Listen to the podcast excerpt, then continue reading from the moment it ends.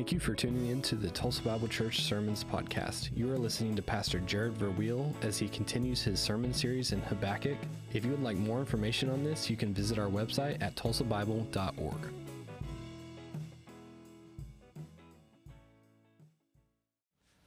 If you have your Bibles, I hope you do turn to Habakkuk chapter 1. And here's what we're going to do is um, you guys are getting settled in, and we are planning to finalize our vote today. If you are a member, uh, you have an opportunity for the church affirmation vote for Dustin Long as our family pastor. If you didn't receive a ballot, we'd like to do as much of this as possible as early as possible. So we've got guys in the back, uh, elders, deacons, passing out ballots. If you need a ballot, just please raise your hand. We're going to get that to you right away. Also, if you have a ballot that you've already finished and you need to hand that in, uh, you can pass that to the end of your rows to Harold. Uh, John is coming through. Also, probably Mark Shu and Tom are available to you. So, Mark up in the balcony there. So, just take a few seconds if you don't mind and do that. Uh, hopefully, we'll have a count by the end of the service and be able to uh, let you know how it all turns out.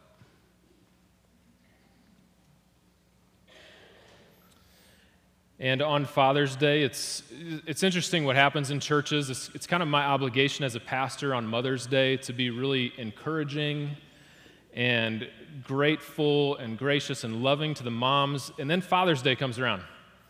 And my responsibility is basically to kick you all in the pants, step on your toes, uh, just tell you where you need to step it up a little bit more, and we'll call it good for the year. Uh, so this year, instead of doing that, we're just going to go um, to justice in Habakkuk. I want to I want to talk about a theme in Habakkuk that I haven't had much of a chance to talk about as much as I would have liked to during this sermon series. This is the last one we're doing in Habakkuk before we do a, another topical. We're going to do actually a new topical sermon series starting next Sunday. But I haven't had much chance to talk about justice, and so I wanted to do that. Um, some, several of you have asked me about this image on the sermon slide. Why and what does it have to do with the book of Habakkuk? And actually, this, this specific person or this statue is, is very familiar, not only in the United States of America here, but also across the world. This is Lady Justice. And this image has been done and made statues of in various different ways all across the world in several continents. You will find her. Different renditions, different applications, drawings, paintings, and statues. Uh, mostly find them in courthouses, law offices, legal institutions, educational institutions that have to do with our justice system and issues of, of law. Lady Justice goes back in history to ancient Greece and Rome, and even further back than that to ancient Egypt and Egyptian mythology. The Greek goddess Themis as a personification of justice. She stands for justice, for law, and for order. In the Egyptian religion, it was Ma'at, who often stood as a statue or a, an idol with a sword in one hand and a feather of truth in the other. That feather has made its way to a lot of our currency in the United States. Um, the Roman goddess, English is justice, uh, for her name is the closest comparison to our understanding of this concept and, and this topic of justice. And it's really interesting because when you look at these statues and art renditions across the world, Lady Justice is almost depicted the exact same way, no matter where you are, what language, or what culture you find yourself in. She's always dressed in a robe, uh, a toga like Roman robe. Has to do with the Roman legal system, the very foundations of our legal system that we have. If you go even further back than that, you go back to a Judeo Christian understanding of our, our legal system here in the States. Uh, in her left hand, she's holding scales, a balance, something that's used to measure things against a standard. It stands and it resembles, it symbolizes a standard of truth, a measurement of truth. Almost always in her left hand, not always, but almost always in her left hand. In her right hand is a sword. It stands for power, for authority. Um, the sword is always unsheathed with Lady Justice. Justice stands readily enforced and will be defended at all costs. In the 16th century, they added a blindfold to Lady Justice's eyes. That has not been the case throughout the centuries. Uh, people used to think that it was it meant that she was blind to injustice, only operated from a, a perspective and a perfect understanding of justice. But later historians have agreed that has more to do with impartiality than anything else. I want to read a couple verses out of Proverbs that talk about this. Proverbs 11, verse 1 A false balance is an abomination to the Lord, but a just weight is his delight. Proverbs 16, verse 11 A just balance and scales are the Lord's. All the weights in the bag are his work. Proverbs chapter 8 is a, is a very key chapter to the book of Proverbs. It's a, it's a personification of wisdom. Wisdom is actually personified as a lady in the book of Proverbs. And lady wisdom has justice as one of her characteristics key aspects of who she is. Proverbs 8, verse 15 says this By me, kings reign, by, wisdom, kings reign, and ruler, rulers decree what is just. By me, princes rule and nobles, all who govern justly. Justice has been a major theme in the book of Habakkuk. Again, I haven't covered it like I wanted to, so I wanted to take an opportunity to do this. If you look down at chapter 1, scroll down to verse 4, in your text, Habakkuk chapter 1, verse 4. Habakkuk, remember, he's the prophet that questioned God. And he looked around in his land of Israel and he saw so much injustice that was being done, he just couldn't understand why God wouldn't do something about it for his sake and for the nation of Israel's sake. In chapter 1, verse 4, Habakkuk cries out So the law is paralyzed and justice never goes forth for the wicked surround the righteous. And so justice goes forth, forth perverted. Later on in chapter 1, skip down to verse 13. Habakkuk questioned God's use of the Babylonians. So, first answer to the question listen, justice is coming from God, and, and you will experience justice in Israel. You're going to experience it through the disciplinary hand of the Babylonians and Nebuchadnezzar. The second question from Habakkuk was How is it just that you're going to use this evil, wicked nation against us uh, to take us away into oppression and slavery? It doesn't seem just at all. So, chapter 1, verse 13 You who are of pure eyes than to see evil, Habakkuk says to God. You cannot look at wrong. Why do you idly look at traitors and remain silent when the wicked, wicked swallows up the man? who is more righteous than he. What do we mean when we talk about the justice of God? What is biblical justice? How do we know it when we see it in our world, in our culture, and even in Scripture? And unless you've been living under a rock for the last several years, you know that this is a pretty hot topic item in culture and society today. Cries of injustice are everywhere. It's rampant in our day. And so here's what I want to do I want to begin with a game. Let's just, let's just call this Who Said It? All right? I'm going to give you a few quotes. You tell me who you think this is from. All right?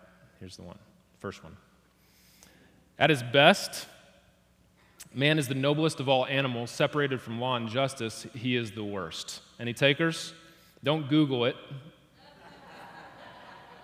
Forrest. I saw you reaching for that phone over there. Man. Anybody know who said this? Emerson? Jefferson? Not Jefferson. Further back. This is one of the ancient uh, Greek philosophers, Aristotle, said this. And if you really want to understand justice, and especially the political ramifications of justice in a nation, a civilization, you read, need to read Plato's Republic. That's probably one of the, um, the most central themes of that book. It talks about how governments ebb and flow and cycle around, and we're caught right in the middle of one of them right now. Um, Aristotle means is that the best of mankind are those who do justice, but those who are unjust are worse than the worst kind of animal in God's creation. And I think he's spot on. Uh, here's a loaded example, if you guys can figure this one out. People don't realize what's really going on in this country. There are a lot of things that are going on that are unjust. People aren't being held accountable for. I think he needs to be held accountable for ending a sentence with a preposition, but we'll just overlook that. And that's something that needs to change, and at the beginning of a sentence also needs to. Uh, that's something that this country stands for freedom, liberty, and justice for all. Any takers on this one? A little bit closer to our time here. Somebody, somebody I think, almost said it. You guys know this guy right there? Here you go. What, what is going on in this country? And are those cries, how are they being experienced by people? There's another one for you. Injustice anywhere is a threat to justice everywhere. Dr. Martin Luther King Jr. It's a really good, it's a really good statement. Um, if injustice is allowed to continue, it will uh, permeate into different people groups, into different areas where it hasn't before. So injustice needs to be dealt with so it doesn't spread like a cancer. That's what he's saying. Uh, I love this one. It's probably one of my favorite ones for as we close up here. I've always found that mercy bears richer fruits than strict justice. Any takers on that one?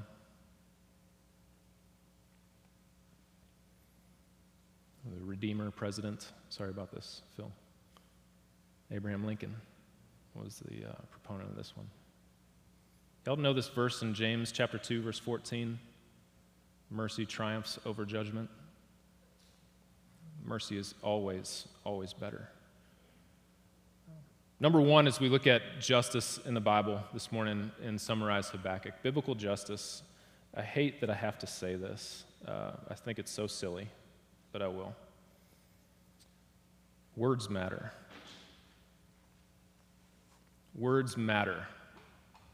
For culture, for civilizations, for people to live in a just society. Words absolutely matter. Remember the Princess Bride? Uh, there's this Sicilian, Vizzini.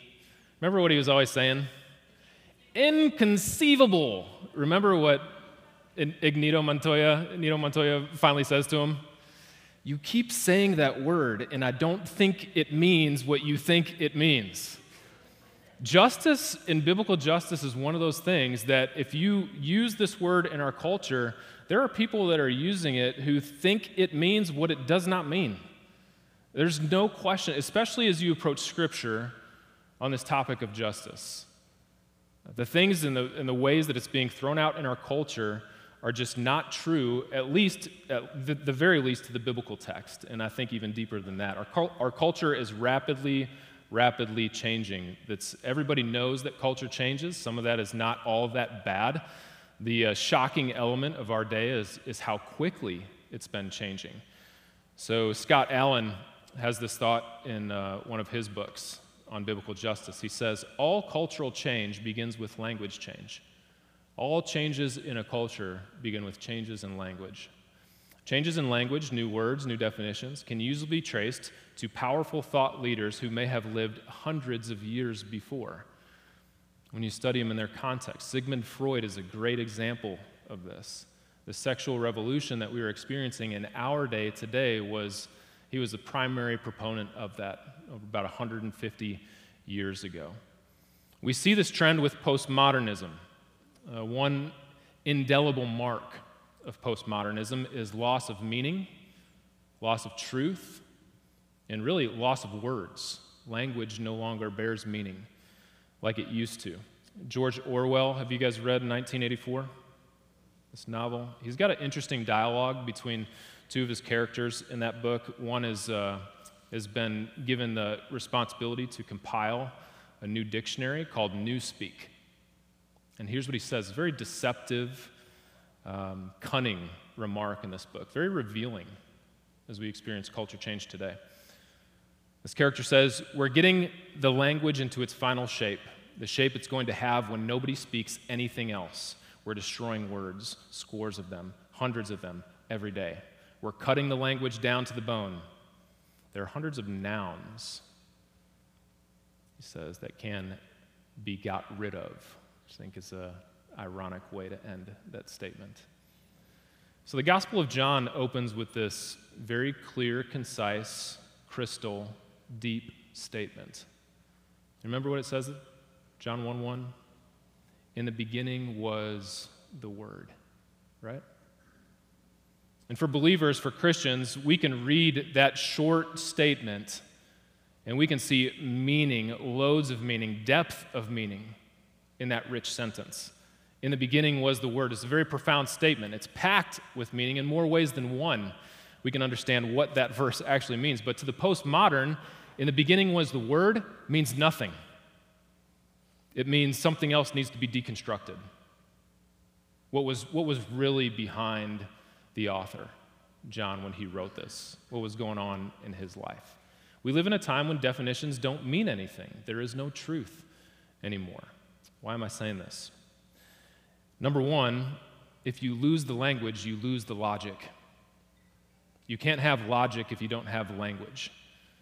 And we're living in a culture and society now that doesn't care about the language, therefore, they're not going to care about the logic. It's already gone. If you want to put a complete thought together, you must have a sentence. If you want to see a sentence in its uh, contextual understanding, the things that contribute to it, you would look at the paragraph unit. But the very essential ingredient of subject, predicate, nouns, adverbs are words. And words have meaning.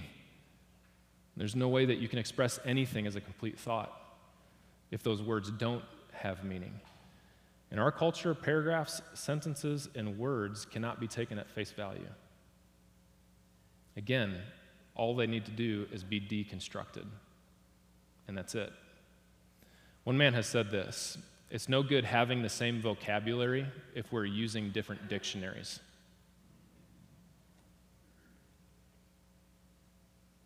Words matter.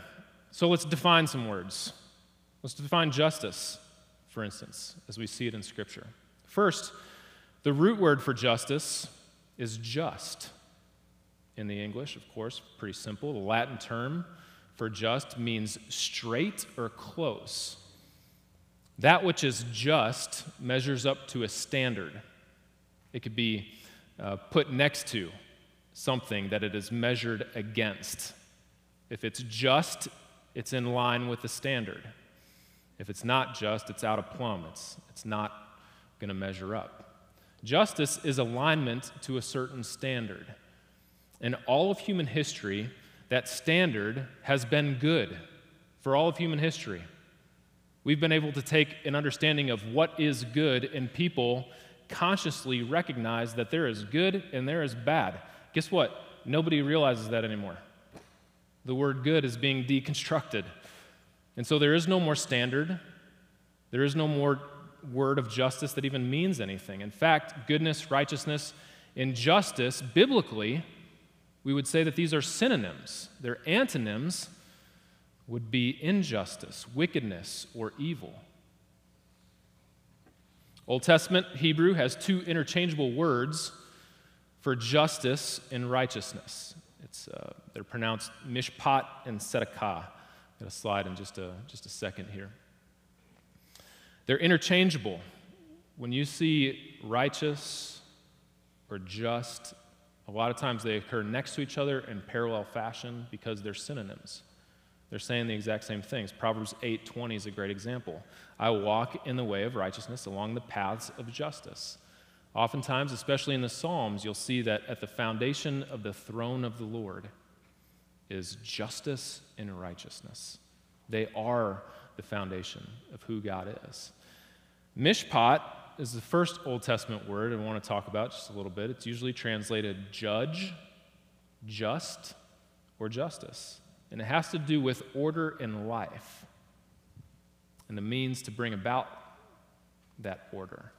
Mishpat is by far the word that's used the most in the Old Testament to describe justice, what we would consider as just. The other word is tzedek. Tzedakah would be the noun form. It's the word that's often translated as right or righteous or righteousness. And it has to do with what is right in any given situation, situation that is uh, probably, most probable, understood by the context in which it's given. So, Habakkuk chapter 1, verse 4, you remember this verse that we read? Look back there again. So the law is paralyzed and justice never goes forth. That's mishpat. We would say that the order in the nation of Israel is, is not there, it's gone. The second reference to justice, so justice goes forth perverted at the end of verse 4. Again, that's the Hebrew word mishpat. Of all nations, God should be judge. He should be putting together an orderly society for his people to live in, peacefully and in harmony. But apparently, the judge is still in his chamber because all this injustice is happening in the nation of Israel. Notice in the very same verse, Habakkuk talks about the law in verse 4. So the law is paralyzed, and justice never goes forth. Folks, this is true not only biblically, but legally in the secular world as well. Justice is equated with lawfulness. Therefore, abiding by the law is just. Lawlessness or breaking the law is unjust. The trouble is sometimes when unjust people are establishing the laws, what do you do? What do you do then? What's the right stance for a Christian? If you were living in Russia right now and you were giving refuge to a Ukrainian, what would likely happen to you? By law, that's probably frowned upon pretty highly. If you were living in Nazi Germany and you gave refuge to a Jew during the Holocaust, the law said you're supposed to do something. You're supposed to turn them into the authorities right away. If you're going to disobey that law, here you are as a lawless individual. Are you being just in that situation, or is that an act of injustice? Dr. Martin Luther King was asked the very same question. He was arrested in 1963, sent to a Birmingham jail for violating a court order that he should no longer be pro- protesting on racial injustice, where he was in Birmingham. And many Christians even criticized him Said, how can, you, how can your ministry be marked by lawlessness or refusing to obey the court order? And he wrote something in Letters to a Birmingham Jail. I read it every year. Martin Luther King Jr. Day. It's a good practice to get into. He's a studied, studied writer. He had his issues just like everybody else did. He's not God, he's not perfect. Here's what he wrote one may ask, how can you advocate for breaking some laws and disobeying others? The answer is found in the fact that there are two types of laws there are just laws and there are unjust laws. I would agree with St. Augustine that an unjust law is no law at all. A just law is a man made code that squares with the moral law or the law of God. An unjust law is a code that is out of harmony with the moral law and therefore out of harmony with God and what he has established as just. A great civil rights leader believed that a higher law exists. He called it a moral law. You and I would refer to it as the law of God. Romans says the same thing. Um, when the Gentiles who don't have the law find themselves breaking the law, their conscience bears witness against them. It's because the law of God is written on their hearts. They know good and bad, evil and good, wickedness, and the difference between those two things. Everybody knows that, as much as people don't want to believe it.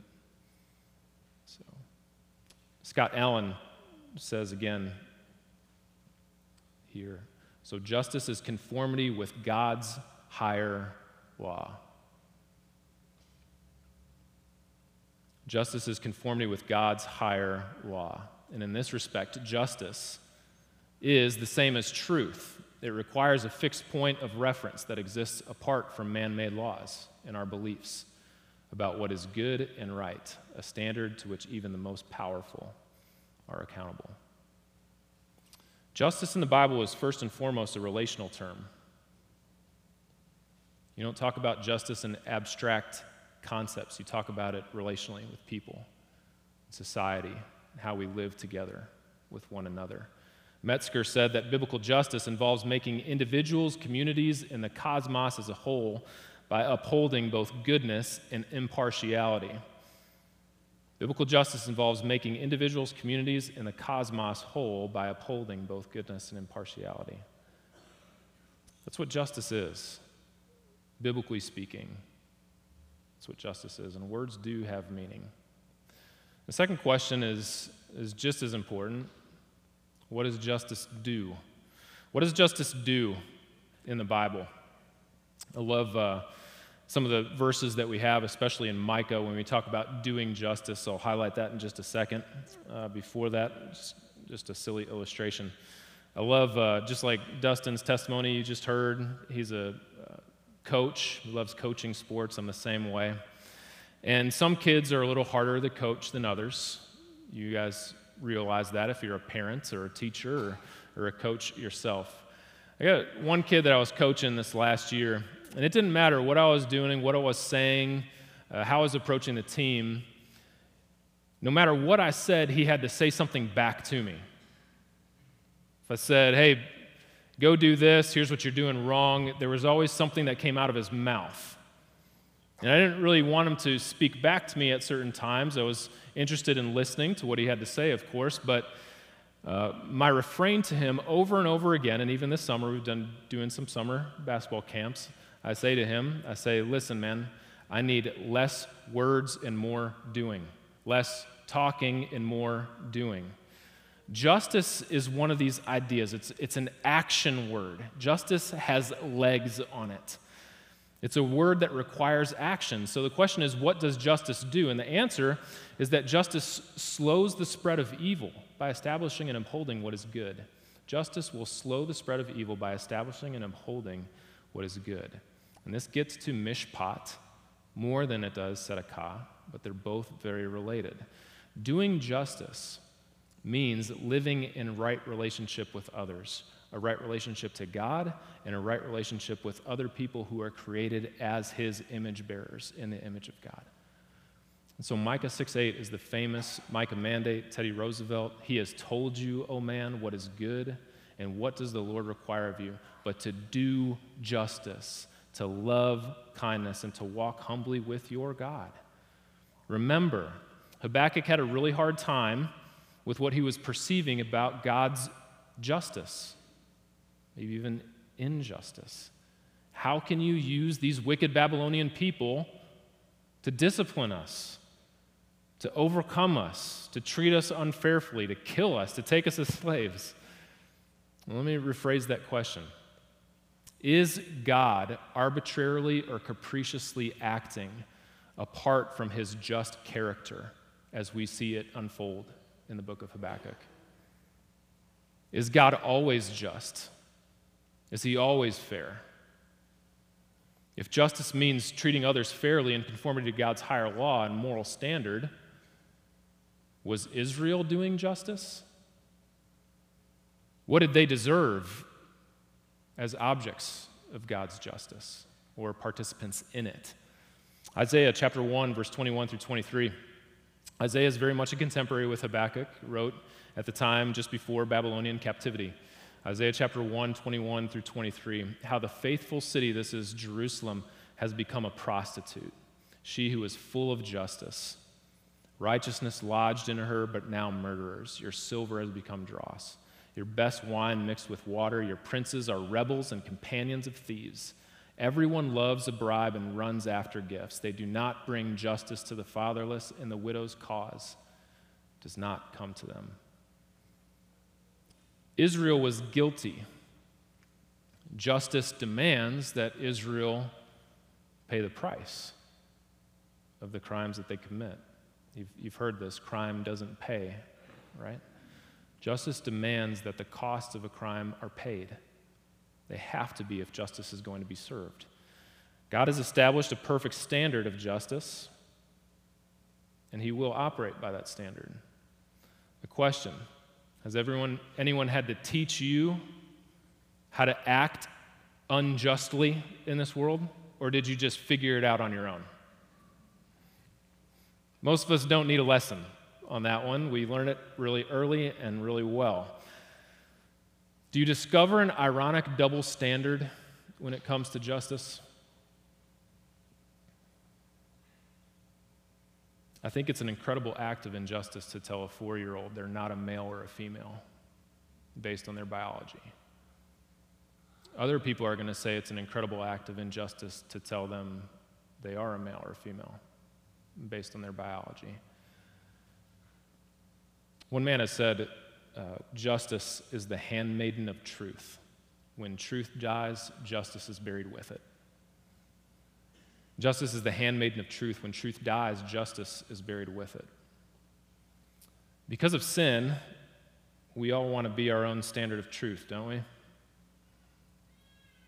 We all want to create the standard, we all want to be the standard. And it always shifts, it ebbs and flows based on our needs, based on our wants, the things that we're dealing with. I'm going to tell you why I'm not jumping on the bandwagon of, of the social justice that you hear about in the media and propaganda today.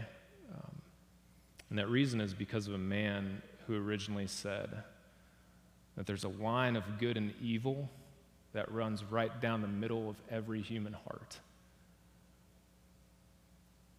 He knew that inside of us, if you looked at any of our hearts, you would see a whole lot of injustice that was there. Every act of sin is an act of injustice. Injustice against a perfect judge and a perfect God. We all violate that on a daily, if not weekly, basis. Another person has said that the evil in the world is not all out there, it's all in here. A lot of our anthropology, our, our theology of what we believe about man will be drastically changed if we understand a, a stronger, more biblical theology of the heart. There was a king in the first century who walked the planet Earth who said the very same thing, just in a different way. Said something like this It's not what out, what's outside the body that defiles a person, but it's what's inside that makes him a sinner, covetous, murderer, prideful. We have an apostle that wrote to us in Romans chapter 3 all have sinned and fallen short of the glory of God. The reason why I'm not picking up the mantle of, of some of the cries that you're hearing in the media today is because of a refusal to look at the intractable sinfulness of the human heart that exists in every person apart from God and still has ramifications even after we're redeemed. You and I will find ourselves committing acts of evil in our lifetime. All of us. And all of us need grace and forgiveness through that. If a system could be created that would end oppression without using oppression, man, I'd be the first one to sign up for that one. The history of the world tells me that that's not going to happen until king returns and sets up a perfect kingdom forever. Some people look at Habakkuk and they read it They look at the story of the nations and they ask questions How can God be just and do this to his own people, Israel, to the nation of Israel? I look at the book of Habakkuk and I ask this question How could God have waited so long to do something? Some people look out at the world and they see all kinds of injustices happening everywhere. How can God exist and allow these injustices to continue. And I look out at the world and I say, how does God patiently endure sinners in rebellion against Him for such a long time? I see a need for justice. I also see a need for grace and forgiveness and mercy because of the line of evil that runs right through my heart. It starts with me. And talk about justice, it starts with you. It starts with the person of God, who he is and what he demands. Doing justice is not optional as a Christian, it's a responsibility. Doing justice is not optional for Christians. It's not optional for us at TBC, it's a responsibility. It requires that we live in a right relationship with God and a right relationship with other people. We can describe as, as just relationships. The problem, of course, is that none of us live in a right relationship of, with God when we come into this world. None of us foster that right relationship when we sin and make sinful choices. None of us treat people who are created in the image of God the way that we should be treating them all the time, every time, no matter what. We inherently create wrong with those who are in authority over us. We often operate from our own self interest rather than the interests of other people. Doing justice requires a right relationship, and all of us have a wrong relationship which is why we desperately need Jesus, his forgiveness on our behalf. We need somebody who is just to sacrifice himself for the unjust, for the wicked, and for the evil. Proverbs 29, verse 7 reminds us the righteous care about justice for the poor, but the wicked have no concern. We have a responsibility to do justice as Christians, it is not optional. Number two, justice requires truth. Justice requires truth. There must be a standard for justice to be measured. Without a standard, there can be no justice. Without words, there can be no truth. Without truth, there can be no justice.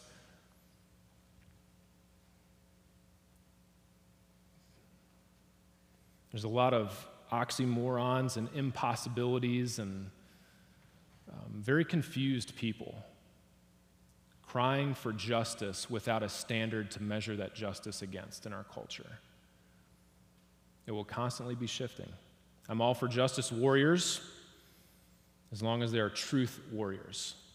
If there is no truth warrior, I'm afraid all of our culture, all it has done is establish just one more system of oppression. Without truth, I'm afraid all of our, all our culture has done is just establish one more system of oppression. Only this one sees absolutely no need for God. And that's a troubling place to be. Number three, how does God deal with injustice and evil in the world?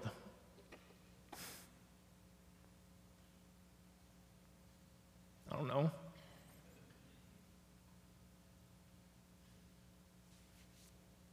Troy, how does he deal with your injustice? Casey, how's he dealt with your injustice?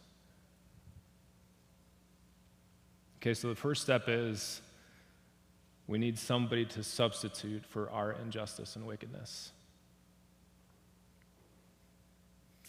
We need somebody who can make right what has gone wrong with us and with our hearts.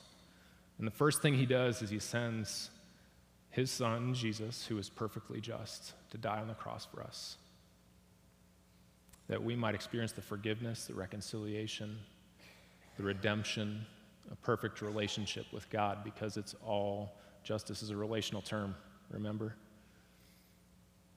How does God deal with injustice in the world? How has He dealt with me? How has He dealt with you? How has He dealt with sinners who still have another chance to repent and turn to God? How much longer are you going to rely on the patience of God? There is no time. Turn to Him now. Turn to God now in repentance and faith. And experience His justice as an act of forgiveness. Second way He's going to deal with it is He's going to come back. He's going to annihilate all injustice, all evil, and all wickedness forever. And He's going to set up a perfect kingdom. It's not going to be a democracy. We're not going to vote on the pastors in this kingdom. It's going to be a theocracy.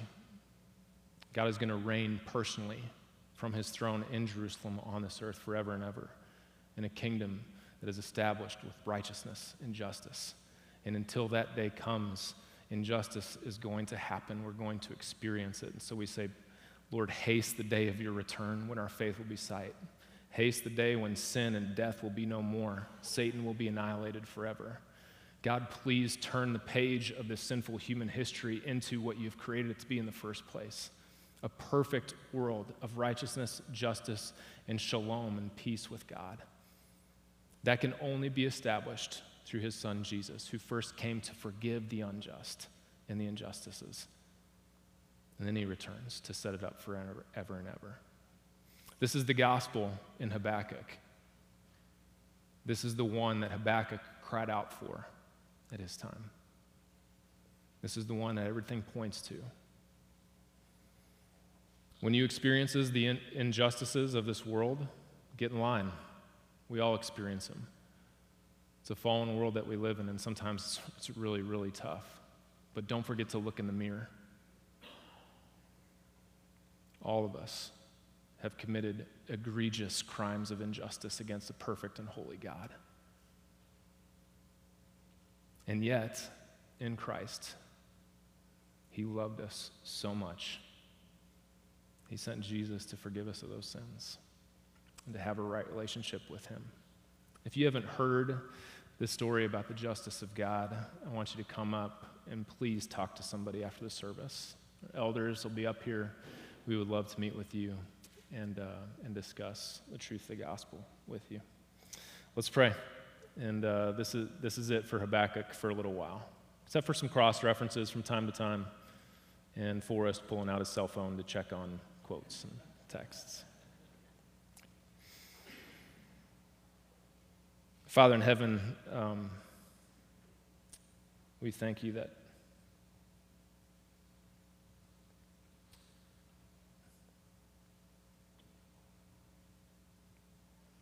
Thank you that you have a plan for the nations. Thank you that um, your justice is perfect, that righteousness and justice are the foundation of your throne. We thank you that mercy has triumphed over justice because in all of our stories, that is in fact good news. And we are forever grateful for it. We thank you that we cannot understand your justice apart from your mercy and grace and your love to us. As we grow in that love and as we see that you have given us what we don't deserve in your mercy and in your compassion for us, help us to look, to help, to reach out to those who are victims of oppression and injustices. Lord, help us to serve, help us to see justice as a responsibility not just an option. Help us to be a church that, that serves, ministers well to those who have been caught up in the injustices of a sinful, fallen world. Help us to keep our eyes toward the poor and the needy, the insignificant, the marginalized, the orphan, and the widow, to care for them. Because in your grace, you cared for us. Father, thank you for Father's Day. Thank you for all of our dads, granddads, great granddads that are here this morning. I pray a special blessing on them this weekend. Give them some rest for the rest of the day here. and just encourage them in their responsibility and their walk with you. Help them to lead courageously, reject passivity, um, to be active in their responsibilities towards you, and to be the men that you have created us to be. Uh, give us success and help us to walk in a way that pleases you according to the truth of the gospel. And we ask all these things to you, Father, through the Son and by the Spirit. For you three are the one true God, and there is no God besides you. Amen. Amen.